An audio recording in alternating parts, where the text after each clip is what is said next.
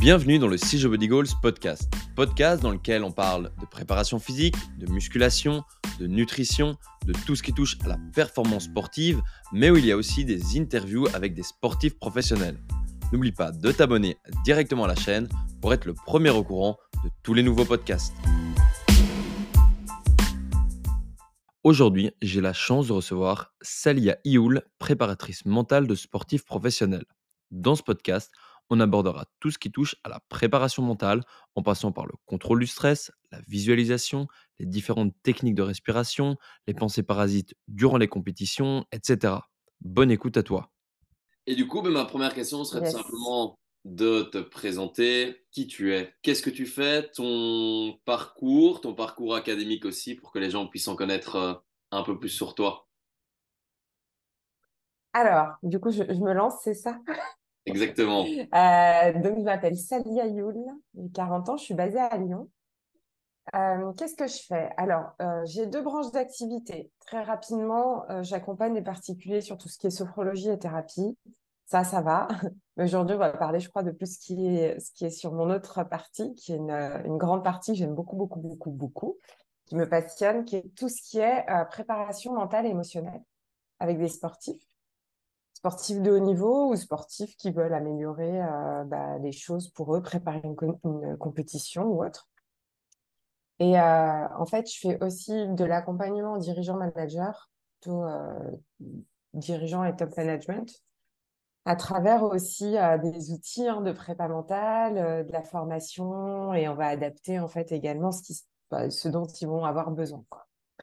Euh, ce que je, ce que j'aime énormément de toute façon, et je me l'avoue de plus en plus, c'est tout ce qui va être autour du sport, euh, du management, de l'émotionnel. Et j'ai une, une appétence particulière pour tout ce qui est euh, système nerveux autonome et cerveau, parce que je trouve que c'est hyper important de, de bah voilà, que ça régit plein plein de choses et que également dans la préparation mentale. Quoi. Voilà ce que je fais. Ok, mon parcours, du coup, c'est ça? Exactement. Ouais, mon parcours. Moi, je suis issue du monde de l'entreprise. C'est-à-dire que pendant 17 ans, euh, j'ai fait des études.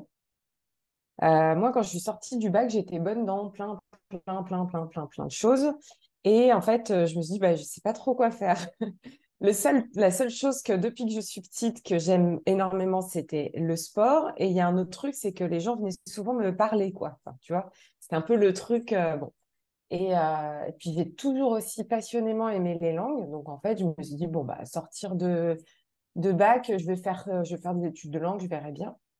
Il se trouve que j'ai euh, cheminé et j'ai continué après sur des études de tout ce qui est gestion d'entreprise trilingue. tout ce qui est voilà, des études en direction management trilingue. aussi de l'assistanat, enfin j'ai fait plein de trucs quoi.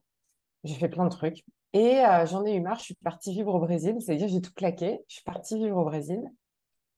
Et je suis revenue et j'ai repris un cursus, tu vois, dans une, euh, dans une école euh, à Lyon, justement, sur tout ce qui était vraiment gestion d'entreprise, trilingue, etc. Qu'est-ce que j'ai fait? J'ai bossé dans des grandes boîtes, ça me convenait absolument pas.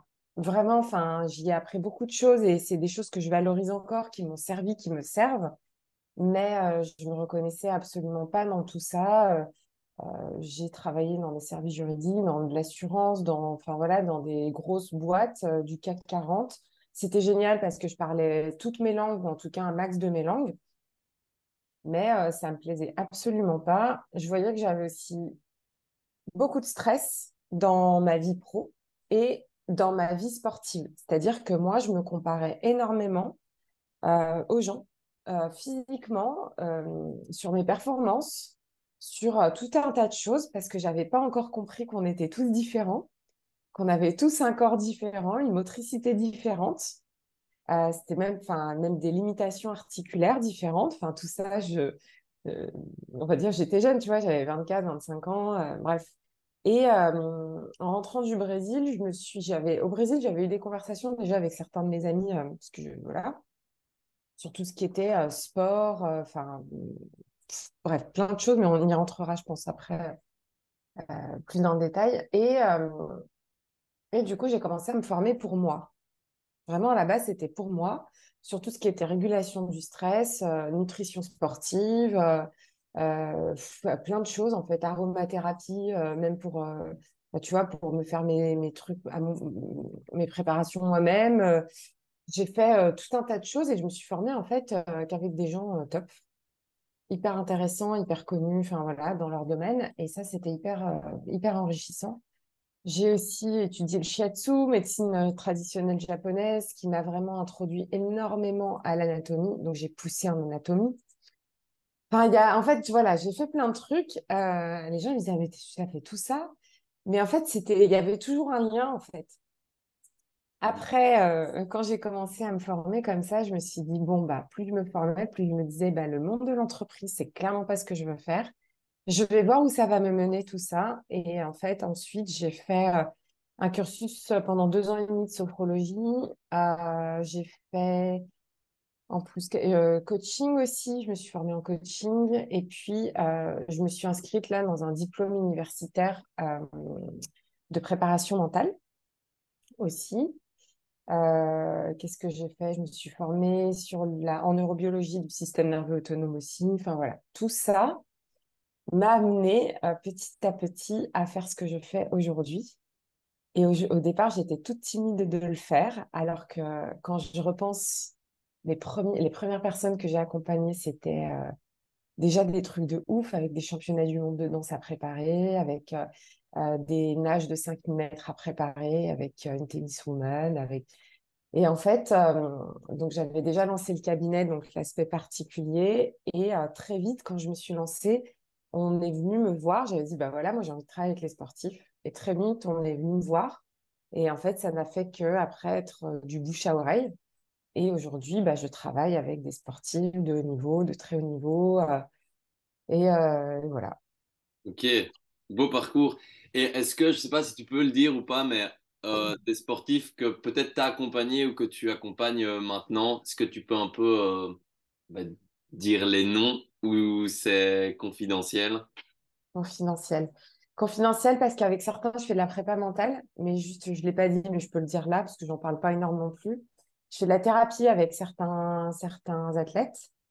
Euh, T'aurais dû me demander, sinon j'aurais pu, euh, leur, en amont, j'aurais pu leur demander leur accord, tu vois. Ah ouais, mais, euh, mais euh, qu'est-ce que je. Enfin, mais après, n'hésite pas à me poser des questions, mais du coup, c'est un peu délicat sur la confidentialité. Ah en fait, euh, c'est un truc sur lequel je fais hyper attention parce que souvent les gens euh, aussi arrivent et disent ouais je bosse avec ci, je bosse avec ça ou avec lui ou bah, voilà et c'est ok hein, tu vois vraiment. Euh, moi je sais que le retour des sportifs à 98% du temps et moi j'ai pas envie d'utiliser leur nom pour ce que je fais déjà, mais ça c'est sincère hein, vraiment ça m'intéresse pas.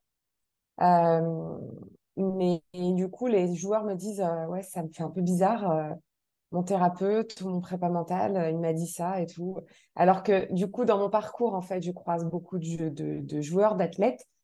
souvent, je les accompagne pas, mais je les connais ou ils sont accompagnés par quelqu'un d'autre et c'est OK. Tu vois, j'ai un collègue à moi, il suit quelqu'un que je connais très bien qui fait du judo à très haut niveau. Eh ben, bon, par exemple, c'est OK, tu vois. Mais du coup, ce mec, c'est un pote, donc on parle. Et, euh, et, tu vois, son prépa mental, il dit pas qu'il bosse avec lui.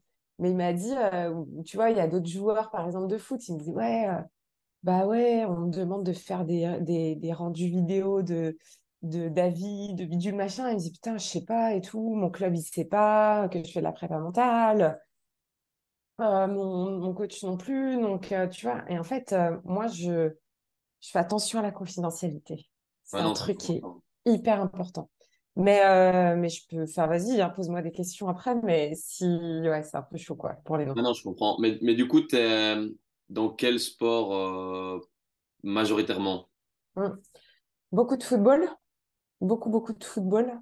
Euh, j'ai aussi triathlète, handball. Bah, je t'ai dit nage, danse, Enfin, danse, on a pas mal bossé ensemble. Là, on bosse un petit peu moins ensemble, tu vois, mais c'est voilà, on est toujours en lien. Euh, qu'est-ce que j'ai d'autre? Attends, euh, foot, danse, course, triathlète, natation. En ce moment, c'est ce que j'ai. Ok. En ce moment, c'est ce que j'ai, avec une grosse majorité de foot. Ok. Et maintenant, j'aimerais un peu savoir, toi, comment tu définirais simplement la, la préparation mentale? Genre en quelques mots ou brièvement, c'est quoi pour toi les trucs qui ressortent? Ouais. Pour moi, la préparation mentale, euh, c'est d'accompagner l'athlète à mieux se connaître, en fait, pour que derrière, il puisse euh, performer de manière autonome. Bien sûr qu'il y a des outils, bien sûr qu'il y a des, euh, que chacun même peut créer sa méthode, mais pour moi, in fine, c'est que l'athlète, il se sente bien, il se sente bien dans son sport pour derrière avoir les résultats qu'il souhaite avoir. Pour Mhm. moi, c'est ça la prépa mentale. Et aussi vraiment avec un abord émotionnel. Vraiment, vraiment. Et, tu et tu dirais que c'est dans, enfin, dans quel but euh, les athlètes devraient en, en faire? Est-ce que déjà pour toi, c'est tous les athlètes en, peuvent avoir des effets bénéfiques d'être suivis euh, en prépa mentale ou certains athlètes n'ont peut-être pas besoin? Et dans quel but? euh, Mhm.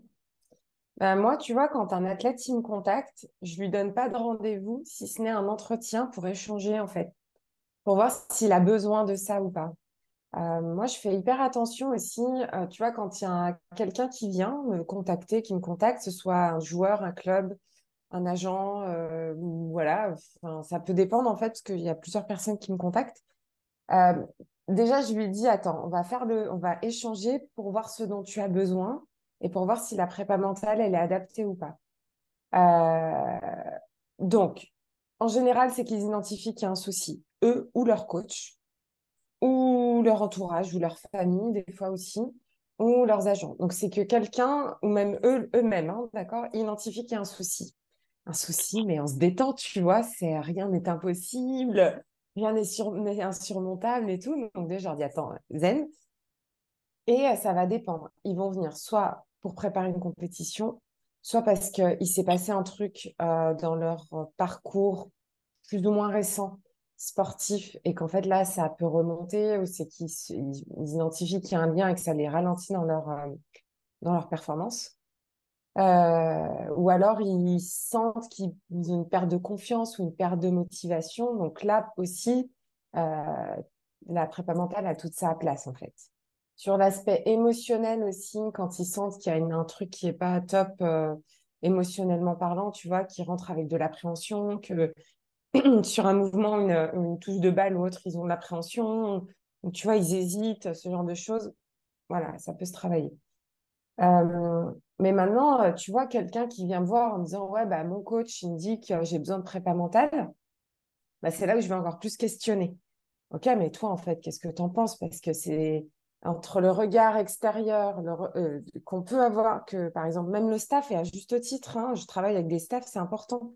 Euh, à juste titre, peut avoir du joueur, l'impression que ce regard, que de l'impression que le joueur a de ce regard-là, son regard à lui-même, en fait, ça va différer.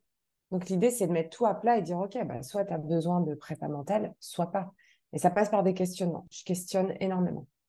En fait, c'est aussi un travail qui, je pense, si l'athlète ne veut pas réellement le faire, il sera jamais à 100% dans le truc. Ouais, mais grave. Et ça, c'est comme, je pense, tout. Quand on est dans l'imposition, donc vas-y, euh, fais de la prépa mentale, il faut que. Déjà, quand il y a du il faut que, pff, tu vois, c'est voilà. Et moi, c'est pour aller vers l'autonomie. Enfin, j'accompagne les personnes à aller vers l'autonomie. Euh, Il y en a que je suis depuis régulièrement, tu vois, mais c'est spécifique ou c'est parce qu'il y a voilà, il y a cette il y a ce besoin-là. Mais euh, ou parce qu'ils grimpent des échelons aussi, les joueurs. Tu vois, ils ont besoin d'avoir un tu vois d'être euh, peut-être pas toutes les semaines, mais tu vois d'avoir quelqu'un régulièrement pour faire le point. Mais mais ouais ouais, ouais, c'est clair que s'il n'est pas engagé, euh, ça le fait pas. fils. Et je Bah me, ouais. je me demandais si, est-ce que dans le sport, tu, enfin, je parle mentalement, est-ce que tu peux regrouper euh, plusieurs euh, types, entre guillemets, de, de personnes d'un point de vue mental où euh, chacun est vraiment euh, individuel, où il y a vraiment des petites catégories que tu pourrais faire, euh, je sais pas, enfin, des catégories en, en mode, euh, ben, tu vois que c'est souvent les mêmes problèmes récurrents qui viennent. Ouais, ben en fait, euh, là je commence, je dis avoir de la data, mais euh, en fait c'est vrai parce que, alors déjà, moi je leur fais passer des tests. Donc forcément, chaque résultat est différent d'une personne à une autre. Je n'ai pas encore identifié de problématique spécifique un public spécifique, un truc spécifique. D'ailleurs, c'est super intéressant que tu en parles parce que j'étais en train de... Je suis en échange avec quelqu'un qui est dans un grand groupe euh, de foot espagnol et fait de la méthodologie. Donc, s'il re- s'il regarde ce podcast, il l'écoute, il va se reconnaître. Et euh, je pense que je vais commencer à étudier un peu ça. Mais pour l'instant, je ne vois pas de choses qui va euh, émerger de manière très, très prononcée, comme par exemple euh, football, euh, blessure récurrente, ischio, tu vois, ou, euh, ou euh, je sais pas, tu vois, truc bateau, mais basketteur, euh, entorse de la main ou du doigt. Enfin, tu vois, y a pas, j'identifie pas de trucs comme ça parce que chacun en préparation mentale et dans la vie, chacun, même en thérapie pour les sportifs, chacun a son vécu et chacun a, vient avec ses propres bagages. Mais ses propres bagages dans la vie d'un sportif, ça va être lui, aussi son entourage proche, famille, mais aussi son, son entourage euh, sportif, coach. Et ça, ça va conditionner le mental de la personne d'une manière ou d'une autre. Et euh, bah moi, je vois, j'ai- je vois pas d'émergence spécifique. Par contre, ce que j'observe euh, dans des sports où, par exemple, ils sont pris jeunes et qui sont emmenés dans des pôles espoirs, où ils sont pris euh, jeunes, tu vois, vers 12, 13, 14 ans, et que derrière, ils vont évoluer, on va dire, euh, sans que leur euh, entourage proche, familial, sécure soit présent, là, il peut y avoir des choses que, qui s'observent par la suite. Attention, on se détend, c'est pas pareil pour tout le monde, mais ça peut être euh, euh, difficultés relationnelles, manque de confiance, addiction, ouais, problématiques relationnelles, et, ou alors des comportements où du coup, ils, ils vont se donner à fond, mais à côté, ils n'ont pas une valeur d'eux qui est hyper, euh, qui est hyper, euh, hyper développée.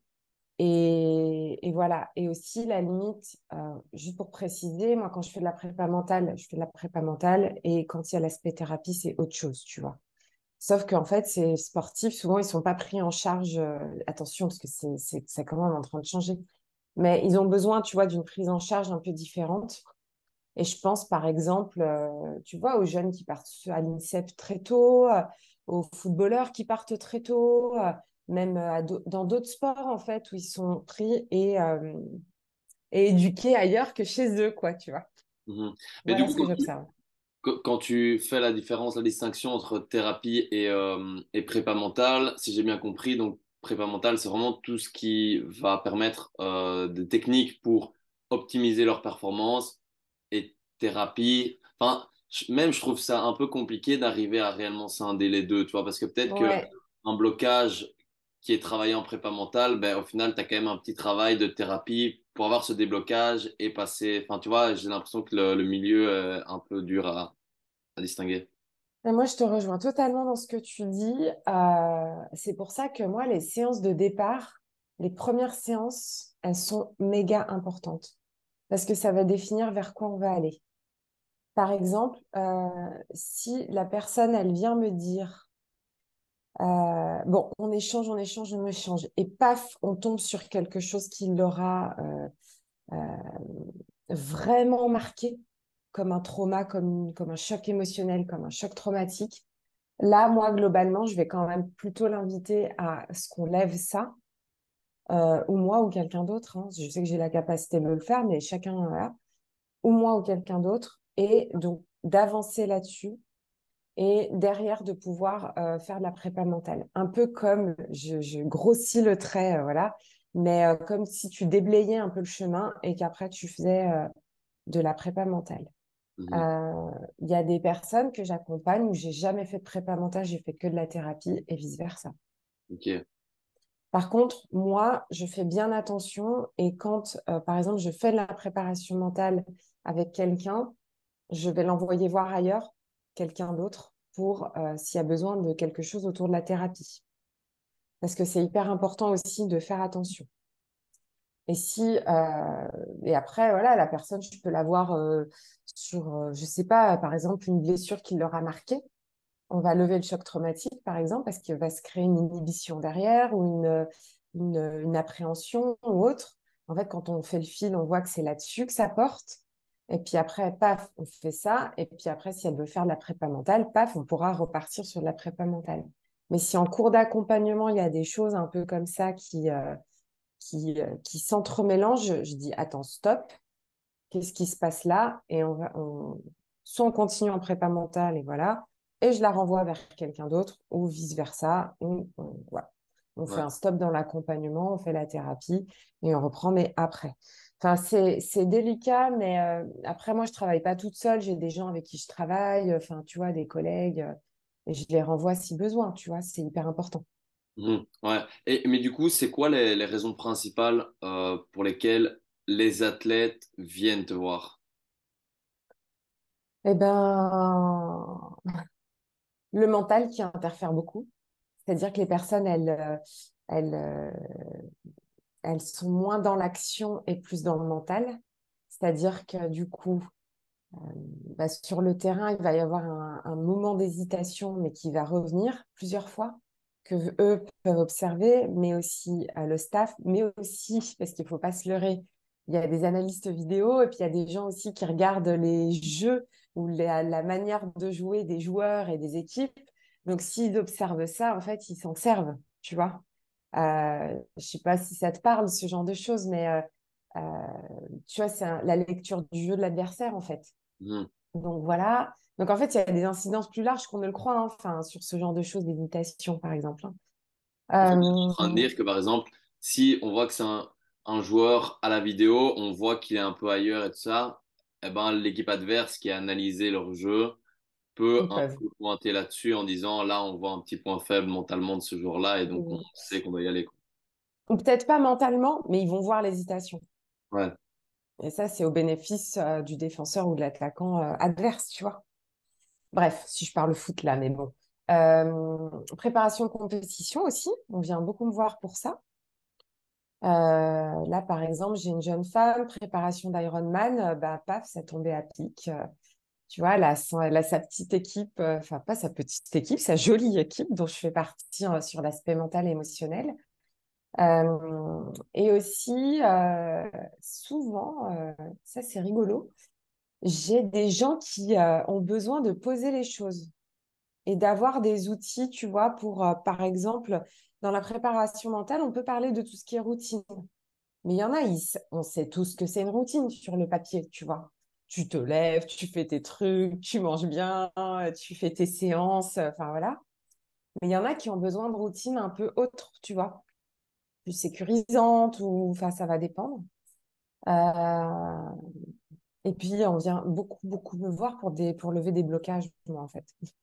Mmh c'est euh, c'est le truc, je crois qu'ils entendent parler de moi et les gens viennent me chercher beaucoup parce que euh, bah, du coup, on va venir euh, lever les blocages, on va identifier, lever les blocages, et puis, euh, et puis, puis en général, ça, ça marche, quoi. Enfin, et que les gens, ils, ils sont mieux et ils sont, ils sont mieux et ils se connaissent mieux et ils savent comment réagir et adapter derrière, quoi.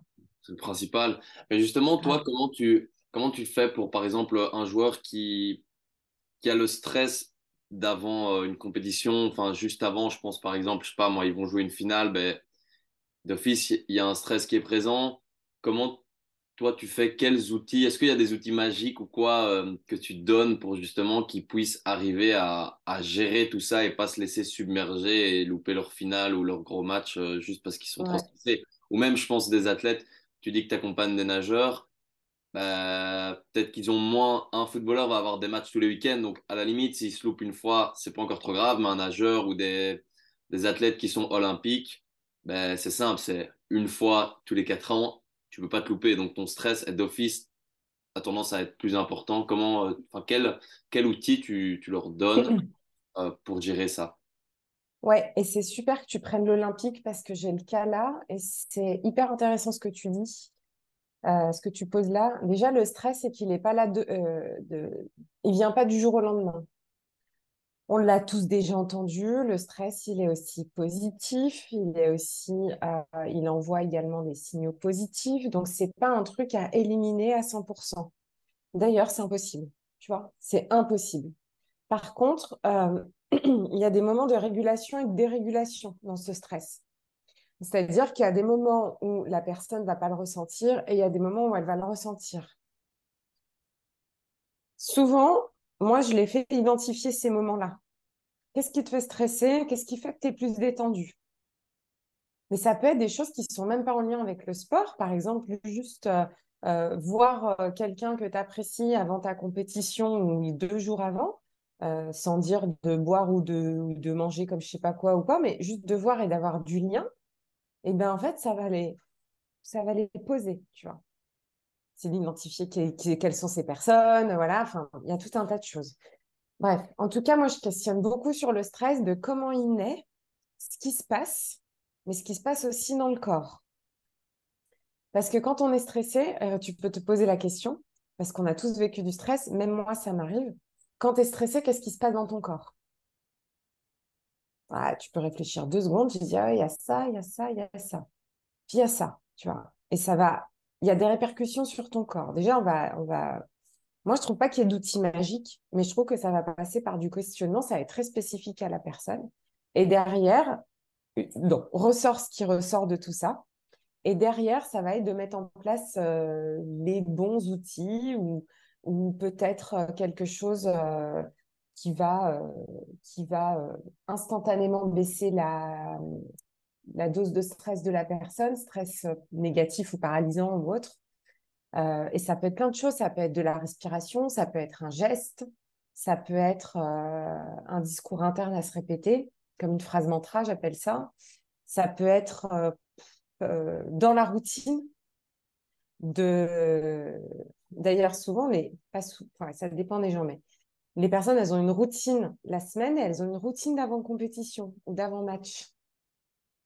Ça, on ne s'en rend pas spécialement compte, mais moi, quand je travaille avec eux, ils me disent Ah, ta routine, c'est quoi ça? Ouais. Puis, ok, c'est tout. Non, non, mais en fait, il y a celle du match, par exemple.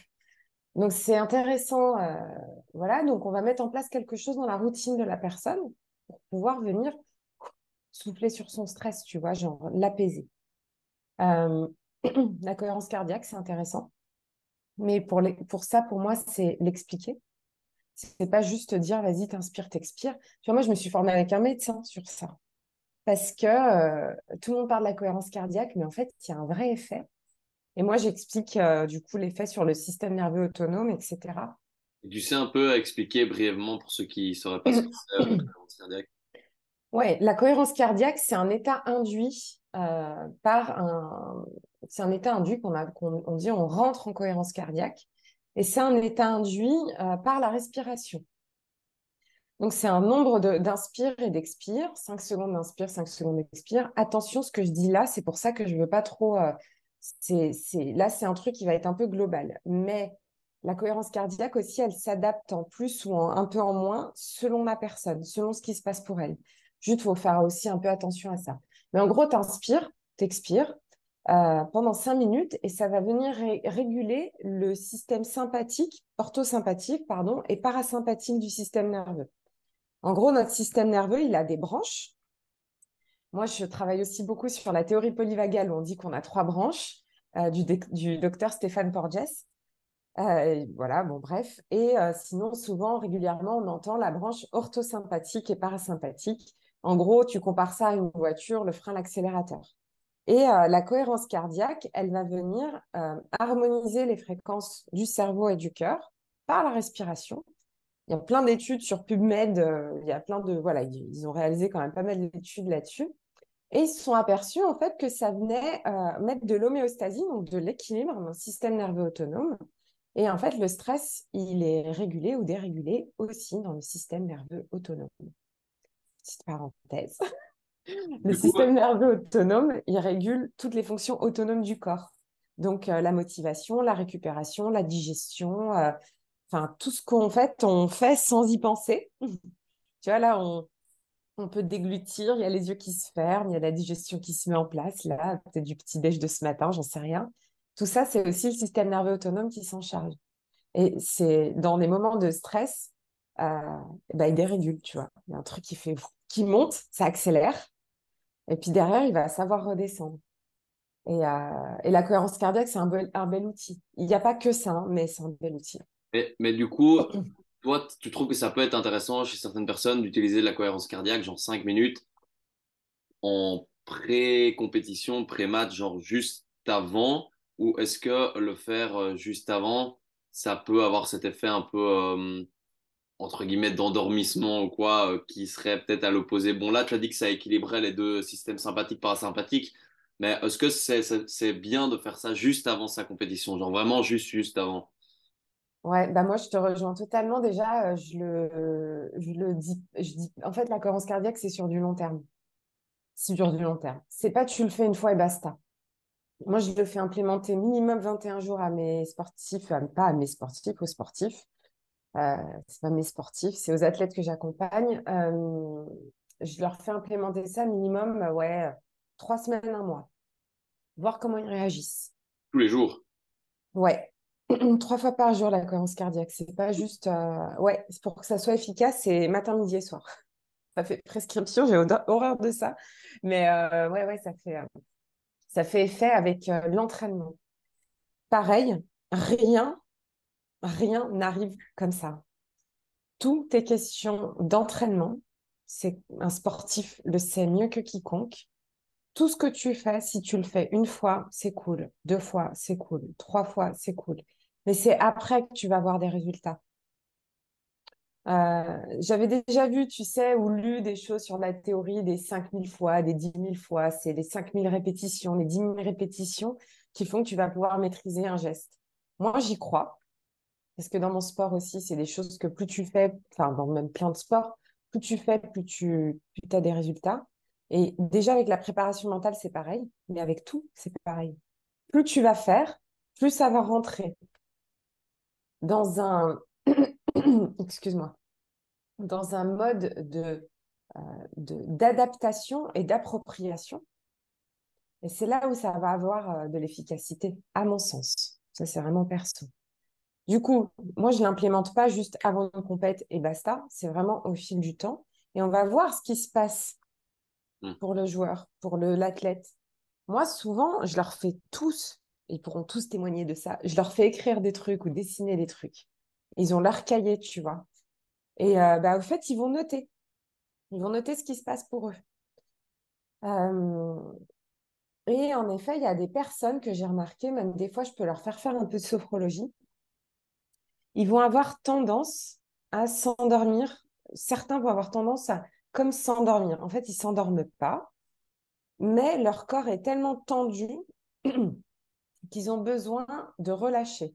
Et quand ils relâchent et que je, les fais je leur fais contacter la relaxation, qui est un aspect aussi de la préparation mentale, eh ben, ils, ont, ils ont tendance à pouf, un peu comme dormir. Euh, moi, je ne vais pas implémenter peut-être ça avec quelqu'un avant une compète, quoi. Mmh si je connais l'athlète et que je, voilà, que je sais comment il, il fonctionne et qu'on aura bien échangé, je ne lui ferai pas faire ça, tu vois. Parce que il, sera bénéfique de tout ça par le travail qu'il a fait euh, durant les jours précédents et tout ça, quoi. Oui, et aussi, ça va dépendre de l'athlète, ça va dépendre de sa, tu vois, de sa capacité à réguler ou déréguler son système nerveux. Euh, et ça, moi, je trouve que ça dépend vraiment. Tu vois, la cohérence cardiaque, je l'implémente pas à tout le monde. Euh, ou alors, je vais le faire implémenter peut-être un temps, voir ce qui se passe pour, pour l'athlète. Puis derrière, il sera autonome. Tu vois, je fais télécharger une appli. Après, il est autonome. S'il veut y revenir, il y revient. Mais c'est un bel outil. Tu vois, si on parle de, de, cet outil-là, moi, je trouve que c'est hyper intéressant. Mais euh, je vais toujours chercher à adapter. Il y a des personnes, ça va être autre chose. Il y a des personnes, ça va être de la visualisation euh, pure. Euh, ça peut être de la respi, mais une autre forme de respiration, peut-être plus dynamique aussi. sachant que l'idée, c'est de, d'être copain avec son stress et pas de, de toute façon, on peut pas l'annihiler totalement. C'est plutôt d'être euh, copain avec son stress, d'identifier les moments où il y a ce stress, d'identifier les moments où il y a moins de stress, euh, d'identifier ce qui fait, ce qui impacte, tu vois, euh, ce qui, ce qui, voilà, ce qui impacte la personne, quoi. Et on va peut-être plus travailler là-dessus que dire, vas-y, tiens, je te donne un outil gratuit, pas gratuit, mais vas-y, je te donne un outil, fais ça, et puis basta. Moi, je suis plutôt partisane d'aller vraiment creuser selon la personne. Quoi. Mmh Après, c'est vrai que ce qui est top avec la cohérence cardiaque, c'est que ça peut se mettre facilement en place sans trop allez, de, choses euh, à prendre en compte. Quoi. Donc, euh, donc ça, c'est ah, mais totalement. C'est vraiment un super outil, je le répète. Hein, c'est, euh, c'est top. et c'est autonome derrière, tu vois. Mmh tu installes l'appli, paf, tu, même si tu vas sur YouTube, tu peux faire ça dans le métro. Tu peux, t'es même pas obligé de fermer les yeux, tu vois. Enfin, c'est quand même. Je sais que moi, je l'utilise à titre perso. Mais franchement, c'est génial. Moi, je, sur des moments de gros stress, euh, pas mal de, de, boulot, pas mal de déplacements, je le fais, tu vois, dans, ma voiture. Et c'est super. Enfin, c'est top. Non, clairement. Là, on a parlé de euh, pré-compétition. Maintenant, j'aimerais savoir euh, comment tu, tu, travaillerais pour justement que le joueur, l'athlète, soit pas stressé pendant son match?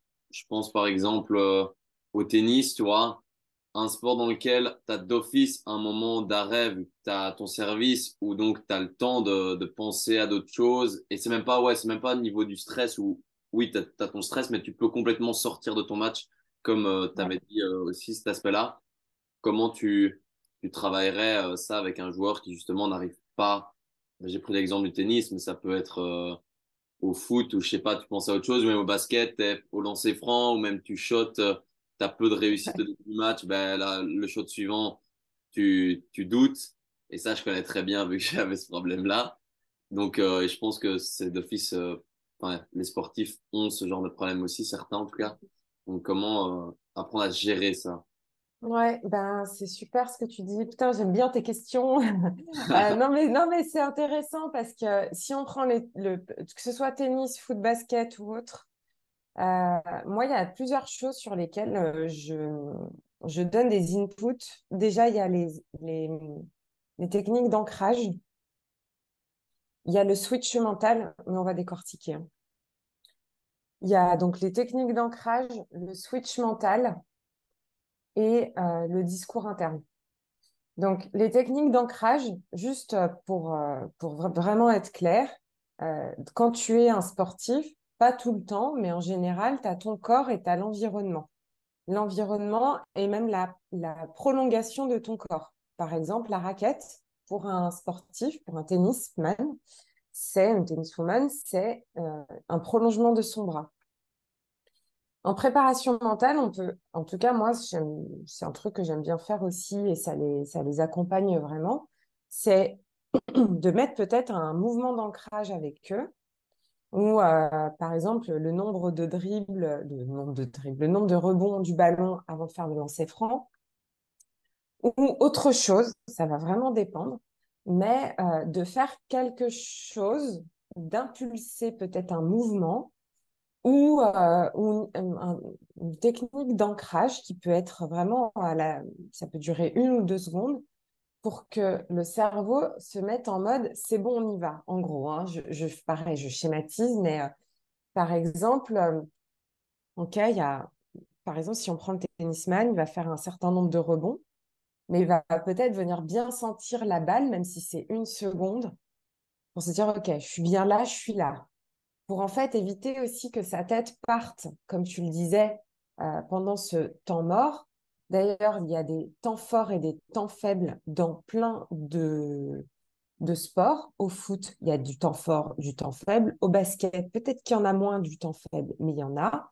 Par exemple, quand on, si on prend toujours l'exemple du tennis, ben, il y a le temps faible de je me prépare, j'arme et j'y vais. Euh, sur tout ce qui va être aussi euh, penalty, euh, enfin, même au handball, arrive, paf, tu te places, tu, tu vois, tu peux sentir ton ballon, il y a la colle sur la, le, le, le, ballon de hand, par exemple, et ça va être de créer, mais avec l'athlète, c'est pas possible que je fasse ça toute seule, impossible. Moi, j'impose beaucoup que ça vienne aussi des athlètes. Eh ben, on va créer un truc, un un truc d'ancrage. Je dis un truc, mais ça peut, ça peut être tellement de choses. Et du ça coup, peut être de l'ancrage ah, je te coupe un peu, mais c'est un, un, mouvement que tu ancres ou ça peut être aussi parler euh... Alors, c'est ce que j'allais dire. En fait, l'ancrage, il peut être, euh, il peut être aussi visuel ou auditif. D'accord? C'est exactement ce que j'allais dire. Donc, euh, ça, ça, ça, va dépendre de la personne. Il y a des personnes, elles vont être très dans les sensations dans le corps. Il y en a, elles vont être dans le qu'est-ce que j'entends? Mais peut-être qu'est-ce qu'elles se disent à elles-mêmes, tu vois? Et il y en a, elles vont être dans le visuel. Peut-être euh, regarder en haut à droite. En plus, si c'est sur un terrain connu, euh, je prends le, le, le hand, par exemple, ou même le filet, le bout en haut à droite du filet pour le joueur, enfin le, tennisman, ça peut être plein de choses. en fait, c'est toujours délicat parce que c'est adaptable à chaque personne, mais en tout cas, il y a différents types d'ancrage. Donc en fait, le but, c'est réellement de tu te concentres sur quelque chose dans lequel tu sens un peu de sécurité et qui te permet de te concentrer sur ton moment présent et pas éviter d'aller ailleurs avec ta tête, quoi. Ouais, mais en mettant une intention précise. C'est pas juste je fais ça pour le faire et puis ça va aller. C'est que derrière, on va travailler l'intention précise. C'est pas je fais ça parce que ça va m'aider à me concentrer, puis à être plus focus, et puis je vais laisser. Non, c'est que ça va être important qu'il y ait une intention précise. Et ça, ça va dépendre du, du perturbateur de l'athlète. Mais du coup, ça, en fait, euh, parce que d'office que tu n'arrives pas, par exemple, imaginons tu, tu discutes avec un athlète et tu dis, OK, euh, au tennis, bah, toi, ça va être euh, de bien ressentir le contact de la balle avec ta main, mais peut-être qu'il va tester ça et qu'au final, bah, ce n'est pas ce qui marche pour lui. Donc, est-ce que tu fais aussi des... Enfin, tu lui fais faire des tests, enfin, essais-erreurs pour savoir réellement ce qui fonctionne le mieux? Carrément. C'est pour ça aussi que je te disais tout à l'heure, la cohérence cardiaque, on, va le tester un temps et voir. Et si ça ne fonctionne pas, on fera autrement. C'est pareil pour tout. Euh, en, général, en fait, la prépa mentale, au final, euh, enfin, je te coupe, hein, sorry, mais la, la prépa mentale, au final, c'est. c'est euh, tu as aussi des essais-erreurs, quoi. C'est un peu comme l'entraînement. On faut pas voir ça non plus en mode, OK, j'ai un problème, la solution miracle, elle arrivera d'office après deux séances, parce que toi aussi, c'est aussi des des essais, euh, tester, voir ce qui marche le mieux pour toi. Donc, c'est en fait un autre entraînement et pas juste une solution miracle en une séance. Quoi. Totalement. Et ce qui va fonctionner à un moment donné pourra ne plus fonctionner au bout de quelques semaines ou quelques mois. Juste ça, c'est aussi un truc hyper important parce que euh, il y a des personnes, elles ont mis en place la cohérence cardiaque pendant trois mois. Puis en fait, euh, bah, ça va mieux. Bah, ok, déjà, c'est cool. Ou alors, euh, il y a autre chose qui s'est passé. On dit, bah, OK, on va, on va peut-être changer de fusil d'épaule. Ou... Et c'est, c'est pour ça que tout à l'heure, je te disais, il y a des personnes que je suis peut-être moins régulièrement, genre peut-être pas toutes les semaines, mais il y a des choses qui vont bouger, qui vont évoluer. Un joueur, il peut venir aussi me voir tout à l'heure, je ne l'ai pas dit, mais pour travailler sa confiance en lui et dans son sport. Ça, ça arrive aussi très, très régulièrement. Je crois que sur énormément de, d'athlètes que j'ai eu, il y a quand même cet aspect émotionnel à un moment donné qui vient, dont la confiance en soi, dont euh, donc c'est de la confiance en soi, c'est aussi une meilleure connaissance de soi, tu vois. Bref, je voulais dire quoi? Oui, il va, il va venir, on va tester des choses, euh, et puis bah, soit ça le fait, soit ça le fait pas. On va tester, on va regarder. Euh, pareil, ce que je te disais, je leur fais passer des tests au départ, et puis au milieu ou à la fin, voilà, pour revoir aussi un peu ce qui aura bougé, ce qui aura, euh, ouais, ce sur quoi en fait euh, ça aura bougé, quoi. Ça va? Mmh. Je réponds à ta question Ouais, mais du coup, là, donc on était parti sur tes techniques où tu t'avais parlé de l'ancrage, tu avais parlé d'autres techniques. Ouais, le deuxième truc euh, que moi j'avais envie de dire aussi, c'est le switch mental. Et ça, par contre, ça va dépendre encore. de toute façon, il n'y a rien de figé. Euh, l'idée, c'est que la personne, on identifie ses, on peut même dire ses croyances, tu vois, et euh, ces phrases qui vont débarquer déjà de où elles débarquent. Et euh, on va les étudier, ces, ces, phrases, on va les observer, mais c'est surtout l'athlète qui les observe. Et derrière, je suis désolée, depuis ce matin, j'ai j'ai pris froid, je crois, hier soir. Désolée. Euh, donc, le, le switch mental, c'est hyper important parce que c'est ce qui va faire que la phrase qui va arriver dans la tête de l'athlète, déjà, elle a une raison. Pourquoi elle est là? D'où elle vient? Et on va essayer non pas de l'écraser et de la mettre à la poubelle, parce que c'est le meilleur moyen pour que ça revienne en force, mais c'est plutôt de venir un peu dialoguer autour de cette phrase-là, de cette croyance, de cette croyance limitante, de, cette, euh, de ce truc-là qui se passe dans la tête. Il faut être conscient que ça, ça arrive sur le terrain, ça arrive pendant la pratique, pendant l'entraînement, euh, après l'entraînement, avant l'entraînement. Ces phrases, elles peuvent venir euh, à plein de moments dans la vie du sportif. Donc l'idée, c'est d'observer tout ça. Donc on fait un petit travail d'enquête, d'inspecteur, tu vois, on joue à l'inspecteur avec tout ça. Et derrière, on va venir ramollir cette phrase-là. Et ça va dépendre. Euh, moi, tu vois, je peux utiliser par exemple de la programmation neurolinguistique, des choses qui vont être kinesthésiques, ou de d'implémenter quelque chose avec le, le sportif qui va peut être par exemple, dès que tu chopes cette phrase dans ta tête, remplace par autre chose. Un mot, un geste, une phrase, et du coup, ça va effectuer ben, un, switch mental. Et là, il n'y a personne qui peut le faire à part l'athlète. On va travailler ensemble. Ça, ça, dépend, des fois, ça prend euh, deux, trois séances, tu vois. Euh, mais c'est des phrases qui sont polluantes. Tu vois, tout à l'heure, quand tu faisais, euh, quand tu parlais, on parlait du stress, souvent, ces phrases-là provoquent du stress aussi. Donc, c'est vraiment, c'est une composante hyper importante. Donc, on va observer ça, ça peut prendre, vraiment, ça dépend des gens. Hein. Des fois, ils ont du mal, des fois, les phrases, ils les ont tout de suite. Et paf, on va essayer de créer un switch mental. Donc voilà. Et ça, du coup, ça, quand tu travailles ça, ça va pas partir du. Enfin, ça va pas se mettre en place du, du jour au lendemain non plus, quoi. C'est d'office. Encore une fois, ça dépend euh, de l'athlète aussi. Euh. De toute façon, les athlètes, quand ils viennent me voir en général, c'est que ils ont envie.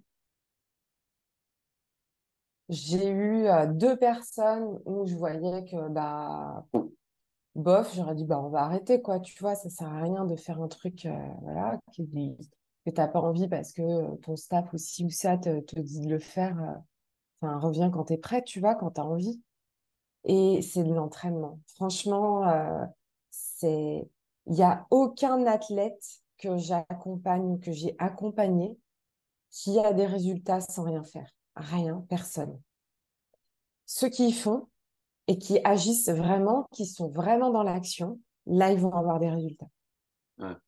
Donc, c'est de l'entraînement, de l'engagement et, euh, puis ouais, de la mise en place, quoi, de l'action.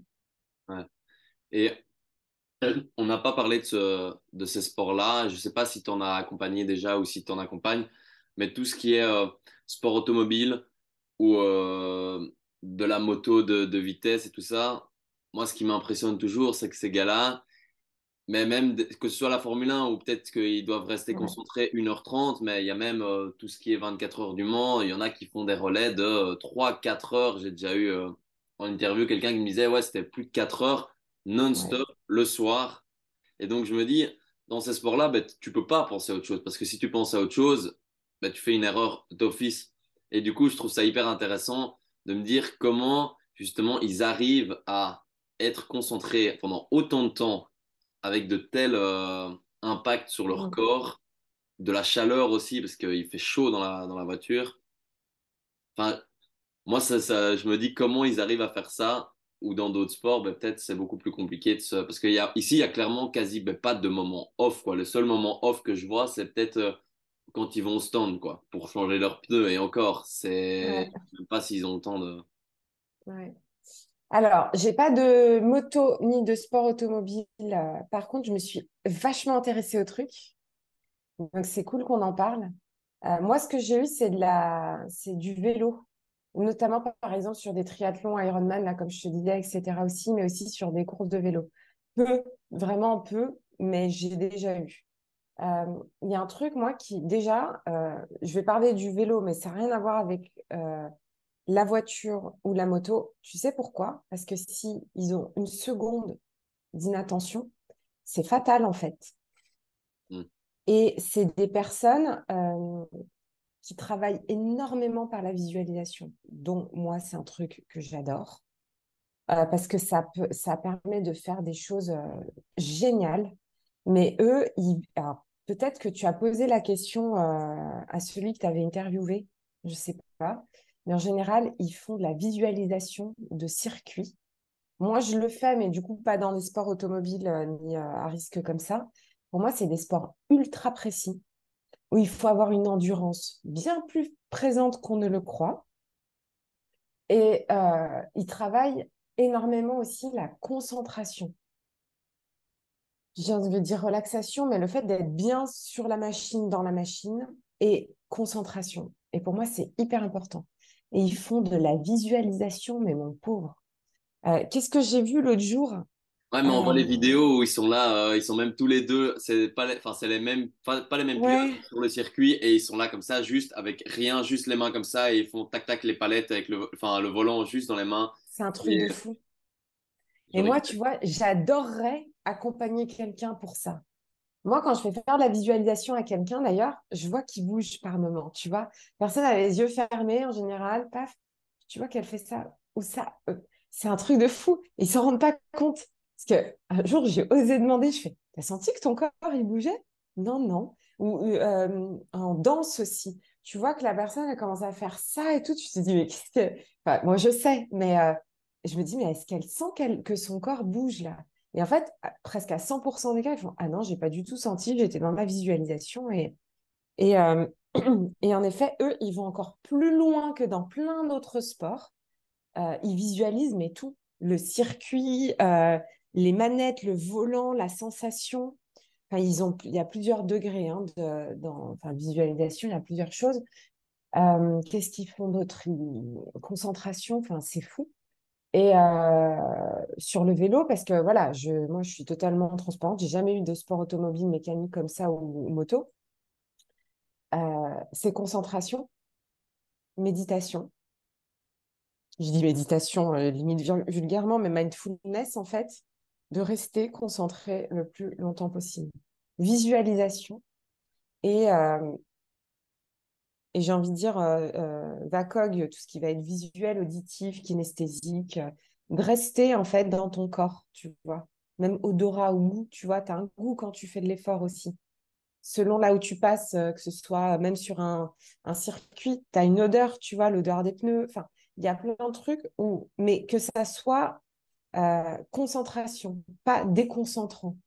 Et moi, ce que j'ai travaillé aussi beaucoup sur des courses très longues où tu vois, ils se font 180 bornes de vélo. Euh, non, mais c'est. Même moi, je me dis, mais waouh, quoi.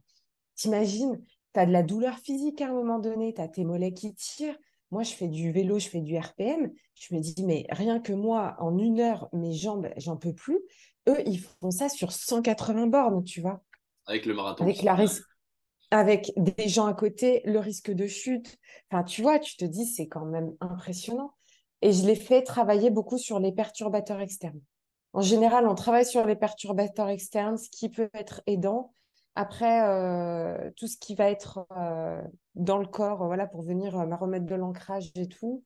et derrière, on fait pas mal de visualisation et de mindfulness, quoi, de, de, concentration, tu vois, ça peut être sur le souffle, ça peut être sur justement les sensations, le vent, enfin, ça va dépendre parce qu'ils peuvent pas tenir tout le long. En tout cas, c'est quand même difficile, il y en a qui arrivent, mais tout le long sur un seul point d'ancrage. C'est bien d'en avoir plusieurs. Et surtout que pour un Ironman, d'office, même s'ils sont entraînés, enfin, ils auront des douleurs qui, qui seront présentes. Donc, donc, toi, une des techniques que tu pourrais utiliser, c'est d'utiliser des points d'ancrage durant ces moments-là où ils peut-être euh, ils ont la tête qui dit euh, purée j'ai j'ai trop de douleur et ils se laissent trop euh, concentrer enfin ils se concentrent trop là-dessus. C'est justement là que tu utilises des points d'ancrage ailleurs enfin extérieurs à ça quoi. Ouais et puis aussi la respiration là parce que je le travaille là avec une personne. Respiration aussi. Et d'un peu enfin tu vois dans ce que je te propose ce que je proposais là tout à l'heure ça peut être aussi le switch mental, mais ils vont alterner en fait. Souvent, ils alternent. Ils me disent, euh, bah voilà, j'ai fait ça, puis après j'ai fait ça, puis et c'est ok en fait. L'idée c'est qu'ils aient plusieurs ressources pour pouvoir les utiliser dès qu'ils vont en avoir besoin et qu'ils vont mettre euh, à disposition et qu'ils vont utiliser celle qui va être la plus ok au moment où ils en ont besoin. Mmh Donc après, ils sont autonomes, tu vois. L'idée c'est vraiment que l'athlète, le sportif soit autonome et qu'il puisse utiliser ce dont il a besoin quand il en a besoin. Ça, c'est la base. C'est hyper important. Donc, Mhm. ça peut être la respi, ça peut être l'ancrage euh, kinesthésique, euh, auditif, ça peut être euh, plein d'autres choses, mais en tout cas, visualiser avant ou, ou même pendant, il y en a, je me dis, quand je commence, je me vois visualiser que j'arrive à la fin, tu vois. Mhm. Et ça, et que je réussis en tout cas. Et ça, c'est chouette, quoi. Ouais. Mais du coup, ouais, tu avais un peu anticipé ma- une de mes questions, c'était justement de parler de tout ce qui est euh, visualisation, Ouais. imagerie mentale. Déjà, est-ce que c'est la même chose? Je suis même pas certain. Si? Ouais, bah moi, j'utilise euh, visualisation plus pour un peu vulgariser le truc, mais en général, c'est de l'imagerie mentale en, en prépa mentale. Mais euh, c'est pareil. Enfin, c'est pareil. C'est un terme, quoi. Et ça, tu l'utiliserais dans, dans n'importe quel sport, tout ce qui est visualisation? Parce que Moi, je l'utilise tout le temps. ouais, dans les sports, enfin, dans par exemple, ouais, les pilotes automobiles, ça, on voit clairement bien et tout, mais même dans le foot et tout, quoi, tu visualises, euh, genre, je sais pas, en fait, tu visualises, enfin, ils visualisent eux-mêmes en train de faire des, des choses qu'ils doivent répéter régulièrement au match, quoi. Ouais. Moi, la visualisation, c'est un des piliers de la préparation mentale. En tout cas, l'imagerie mentale, pour moi, elle est vraiment importante. Elle a une super belle place. Surtout que moi, par exemple, je travaille en visio. Je vais Mhm. les voir, les athlètes. Ils viennent me voir. On travaille. Des fois, ils viennent de loin. Des fois, je me déplace. Mais quand ils sont loin, bah, on a besoin aussi euh, de, de, de, de trouver une manière de travailler. Tout se fait en visio. Et je trouve que la l'imagerie mentale, en tout cas, c'est, bah, c'est- pour moi, c'est un pilier, en fait. Euh, mais même sur quelqu'un qui fait de la rééducation, j'ai des personnes, des préparateurs physiques, des kinés du sport avec lesquels je travaille et j'impulse de l'imagerie mentale euh, pour, euh, pour, pour les aider à revenir ou à retrouver ouais, des sensations, retrouver, recontacter des sensations qu'ils ont déjà eues sur un quadrille, par exemple, et qu'ils auraient euh, un peu oublié parce que le muscle est traumatisé. Et, euh, aussi, ça, ça a un effet euh, psycho-émotionnel positif, tu vois, de renforcement du positif. Alors que le sport, faut pas se leurrer, ça fait mal. hein. Ça fait mal au corps, ça fait mal aux articulations, mentalement, moralement, ça fait mal. Euh, tu vois, il y a toute une adaptation. Alors là, si je parle des sportifs de haut niveau, parce que c'est aussi un public que j'ai beaucoup, mais euh, c'est pas de la restriction. hein, tu manges bien, voilà. Mais c'est quand même de l'implication quotidienne dans le sport, dans tout, dans le sommeil, euh, la récupération, euh, l'hydratation, l'aspect psychologique, il y en a, ils vont voir des psys, ils ont bien raison. Il y en a, ils vont voir des préparateurs mentaux, ils ont bien raison. Le physique, des fois, ils se rajoutent quelqu'un euh, qui va les aider sur un plan physique. Voilà, s'ils ont une blessure, ça va être le kiné. Enfin, tu vois, il y a quand même une grosse, il y a un gros, c'est eux, et puis leur vie, elle est, au- enfin, le sport, il, il est en eux, quoi, et autour d'eux. Et, euh, et je trouve que Enfin, voilà, quoi. C'est, euh, vraiment. euh, c'est, c'est- Et la visualisation, déjà, c'est un temps de pause aussi pour eux et de mobiliser le positif. Ou de revenir sur du positif. Ou de redire au corps, tiens, tu as vécu ça de positif. En gros, hein, parce qu'il n'y a pas que ça, hein, tu vois. euh, euh, où ça va être, ok, tu vas ajuster ton geste, ok, on va le visualiser pour commencer à initier l'information dans le corps et on va voir ce qui se passe concrètement euh, sur le terrain ou à l'entraînement. Et, et c'est super intéressant. Est-ce qu'on pourrait, euh, je viens de penser à ça, est-ce qu'on pourrait dire que euh, se visualiser en train de faire des choses peut remplacer une partie de l'entraînement? Pour moi, non. Pour moi, non, parce que tout ce qui reste dans la tête reste dans la tête. Mais à un moment donné, c'est bien que ça descende dans le corps. Mhm. C'est-à-dire que tu peux pas visualiser que tu réussis euh, 100% de tes paniers sans aller les prouver derrière. Tu vois, par exemple, tu te mets un challenge de euh, 20... euh, tu fais du basket, hein, c'est ça? Ouais, j'ai arrêté, mais j'en Enfin, je Oui, voilà, je me rappelle, parce que quand on en avait parlé, euh, il me semblait. Euh, tu vois, tu te dis, bah allez, je me mets un challenge de euh, 20 shoots. Et sur les 20 shoots, on peut même faire 10. Sur les 10 shoots, et tu travailles avec ton préparateur mental ou tout seul. Et tu travailles ton truc et tu te visualises en train de réussir 10 shoots. Tac, tu les fais, bam, ok. Mais si tu vas pas les faire en vrai, comment tu sais que tu as réussi? Comment tu sais que ça a fonctionné? Comment tu sais que tu vas améliorer quelque chose? Ou comment Comme tu sais pas en fait. Mais est-ce que tu travailles aussi sur terrain? Par exemple, oui. tu visualises et puis ensuite tu shot. Ouais. Ouais. Quand je peux, oui. Quand je peux, oui. Ils sentent la différence. Et c'est pas moi qui le dis, hein, c'est eux. Ils sentent la différence, tu vois. Euh, ils sentent la différence sur, euh, ça va être, ça va dépendre sur euh, de l'amplitude de mouvement. Et moi, tu vois, ça, je l'ai fait pour moi.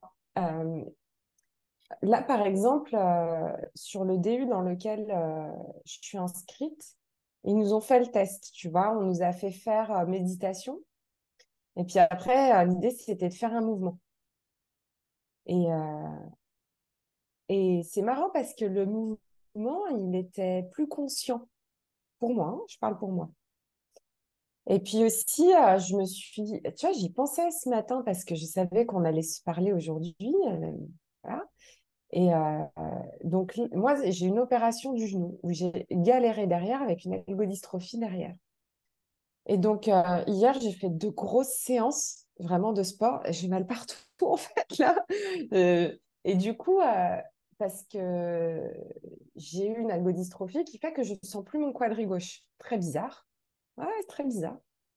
Donc j'ai fait plein de trucs dessus, tu vois, j'ai fait de la neuromotricité, j'ai fait plein de trucs.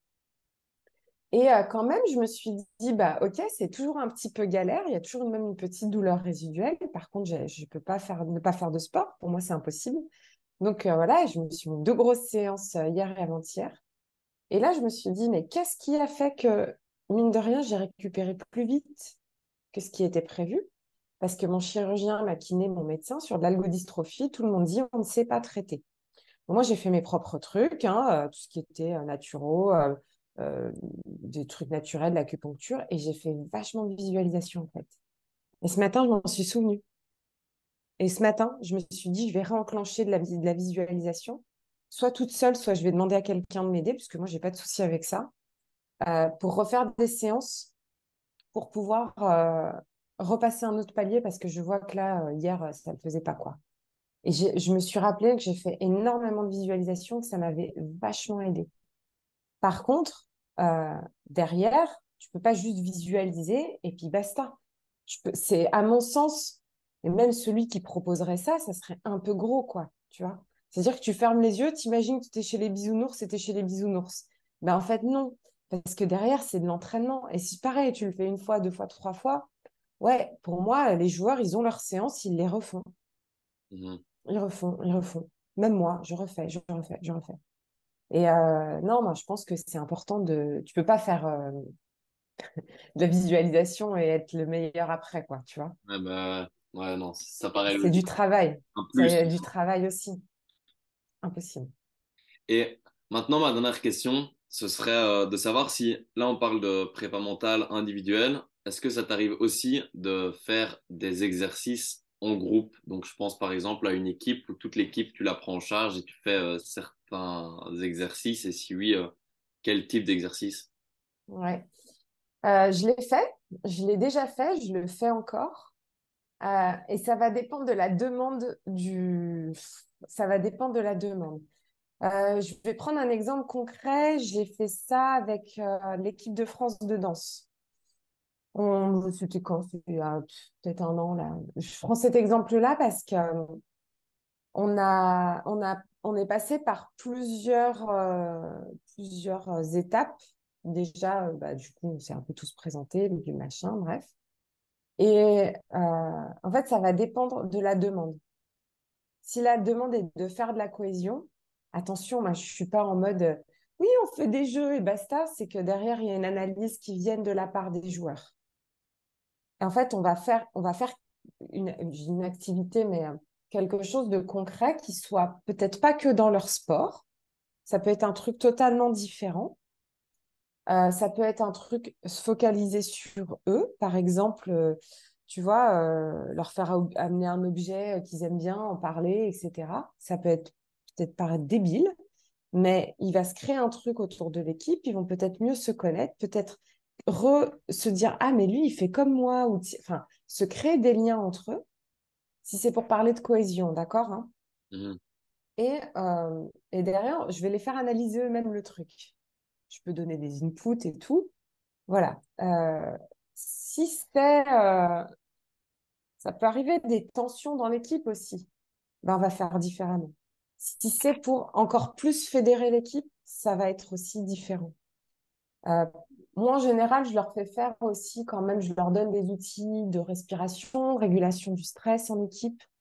Euh, je leur donne aussi des.